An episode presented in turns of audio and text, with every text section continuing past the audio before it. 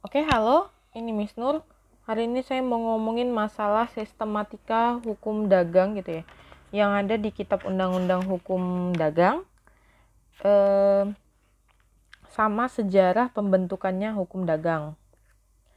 Jadi eh, di podcast saya sebelumnya gitu, saya mungkin udah ngomongin kalau hukum dagang itu dia punya dua buku buku pertamanya itu tentang dagang umumnya sama buku kedua itu tentang hak-hak dan kewajiban yang terbit dari pelajaran yang memuat hukum laut. Nah, hari ini saya mau jabarin isi pokok dari Kitab Undang-Undang Hukum Dagang di Indonesia.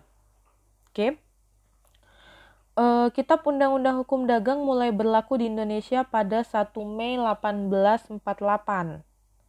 Ada 23 bab Kitab 1 terdiri dari 10 bab, kitab 2 terdiri dari 13 bab. Kita mulai dari kitab 1 tentang dagang umumnya itu bab 1. Tapi ini dihapuskan. Menurut Statblad 1938 eh, garing 276 yang berlaku 17 Juli 1938.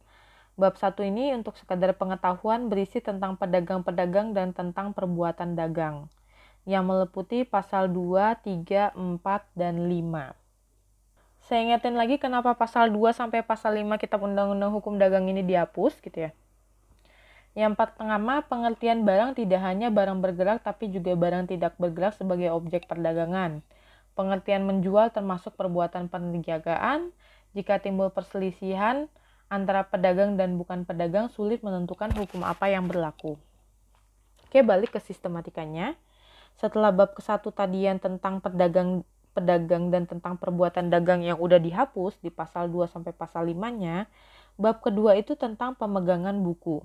Bab ketiga tentang beberapa jenis perseroan. Bab keempat tentang bursa dagang, makelar, dan kasir. Bab kelima tentang komisioner, ekspeditor, pengangkut, tentang juragan-juragan perahu yang melalui sungai dan perarian darat. Bab ke-6 tentang surat wesel dan surat order. Bab ke-7 tentang cek, tentang promes dan kwitansi kepada pembawa, antonder. Bab ke-8 tentang reklame atau penuntutan kembali ke dalam uh, dalam hal kepalitan. Bab ke-9 tentang asuransi atau pertanggungan seumumnya. Bab ke-10 tentang pertanggungan asuransi terhadap bahaya kebakaran, bahaya yang mengancam hasil pertanian yang belum dipenuhi, dan pertanggungan jiwa. Buku kedua. Buku kedua itu bab kesatunya tentang kapal laut dan muatannya. Bab kedua tentang pengusaha kapal dan perusahaan-perusahaan perkapalan. Bab ketiga tentang nahkoda, anak kapal, dan penumpang. Bab keempat tentang perjanjian kerja laut. Bab kelima tentang pengangkutan barang. Bab ke itu 5A. Nah, 5B-nya tentang pengangkutan orang. Bab ke-6 tentang penubrukan. Bab ke-7 tentang pecahnya kapal, pendamparan, dan ditemukannya barang di laut. Bab ke-8 ini dihapus. Jadi bab ke-8 ini tentang persetujuan utang-utang dengan premi oleh nakoda atau pengusaha pelayaran dengan tanggungan kapal atau muatan atau dua-duanya. Yang dihapus itu pasal 569 pas sampai pasal 591. Dihapusnya itu e, mengacu pada Statblad 1933 nomor 47 Jungto Statblad 1938 nomor 2 yang berlaku 1 April 1938. Nah, dari bab 1 sama bab 2 tadi yang e, merupakan bagian dari dua buku, itu kemudian dipecah lagi menjadi pasal dan beberapa ada yang punya ayat-ayat juga. Jadi kurang lebih ada sekitar 754 pasal yang ada di kitab Undang-Undang Hukum Dagang. Nah, eh, kitab Undang-Undang Hukum Dagang itu kan salah satu sumber dalam hukum perdata gitu ya. Jadi ada bagian dari kitab Undang-Undang Hukum Perdata yang mengatur tentang hukum dagang. Sebagian besarnya ada di kitab ketiga yang perihal perikatan sama sebagian kecilnya ada di kitab kedua yang perihal benda. Hal-hal yang diatur dalam kitab ketiga hukum perdata Jadi kalau di podcast saya gitu ya, saya sempat bilang kalau kan ada penjual, ada pembeli.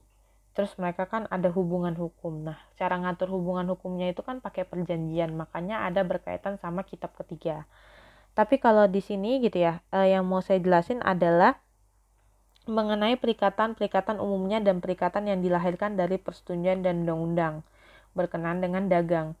Ada persetujuan jual beli, persetujuan sewa menyewa, sama persetujuan pinjam uang. Selain yang ada di Kitab Undang-Undang Hukum Dagang, itu juga ada beberapa peraturan perundang-undangan yang terkait. Oke. Hukum dagang ini sebenarnya telah dimulai sejak abad pertengahan di Eropa, kira-kira dari tahun 1000 sampai tahun 1500. Asal mula perkembangan hukum ini dapat dihubungkan dengan terjadinya kota-kota di Eropa Barat. Pada zaman itu di Italia dan Perancis Selatan telah lahir kota-kota sebagai pusat perdagangan.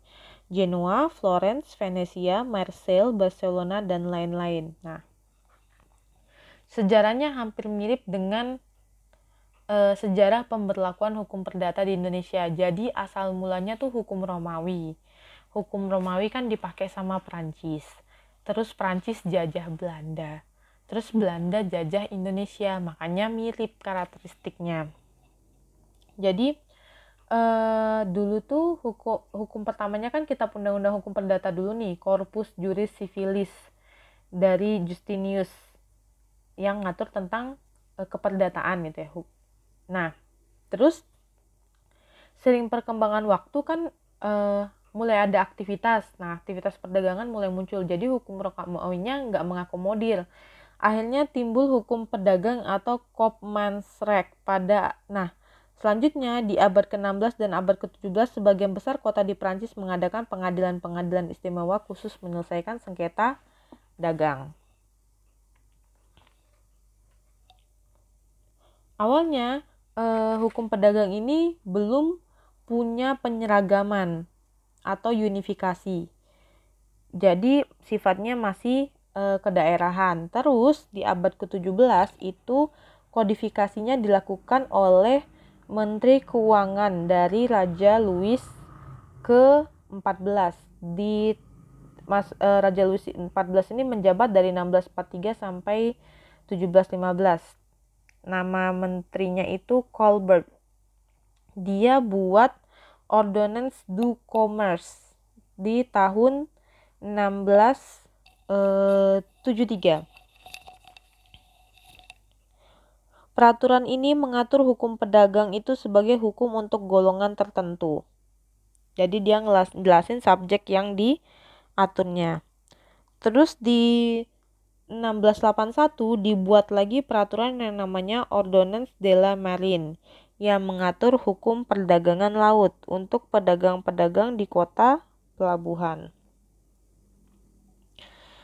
Pada tahun eh, 1807 di Prancis di samping adanya Kode Civil de Franchise yang mengatur hukum perdata Prancis telah dibuat lagi satu kitab undang-undang hukum dagang yaitu Kode eh, de Commerce oleh Raja Napoleon. Akhirnya eh, sumber hukum ini yang dinyatakan diberlaku juga di eh, Belanda pada sampai tahun 1838 melalui asas konkordasi. Di 1 Oktober 1838 itu disahkan Wetboek van Kophandel jadi kalau tadi kan asal mulanya Koper Kopmans Kopansreh. Terus di Prancis ada kode du commerce. Nah, di Belanda itu dia dikodifikasi jadinya Wetboek van Kophandel. 1848 dia diberlakukan di Hindia Belanda. Ini beberapa perubahan yang ada di Kitab Undang-Undang Hukum Dagang selain penghapusan yang tadi sudah saya bilang. Ada juga dihapuskan buku ketiga tahun 1893 dan diganti dengan Undang-Undang Kepailitan dengan Statblad 348 tahun 1906 dan berlaku di tahun yang sama. Baru ada juga di pasal 2 Kitab Undang-Undang Hukum Dagang dijelaskan kalau pedagang adalah mereka yang melakukan perbuatan perniagaan sebagai pekerja sehari-hari. Oh, itu substansi di pasal 2 yang dihapus redaksionalnya. Di pasal 3 itu redaksionalnya per, perbuatan perniagaan, perbuatan pembelian barang untuk dijual kembali, Pasal 4-nya perbuatan perniagaan lain anta, ada antara perusahaan komisi perniagaan wesel, perbuatan bangkir, kasir, maklar, ekspedisi perniagaan. Pasal kelimanya perbuatan yang timbul dari kewajiban menjalankan kapal, kewajiban mengenai tumpukan kapal. Makanya dia eh, agak bikin confuse kan dalam pemberlakuannya, jadi dihapuslah pasal 2 sampai pasal 5. Oke. Mungkin itu yang bisa saya sampaikan berkenaan dengan sejarah gitu dan susunan yang ada di Kitab Undang-Undang Hukum Dagang. Terima kasih sudah mendengarkan podcast saya. Semoga podcast ini bisa bermanfaat.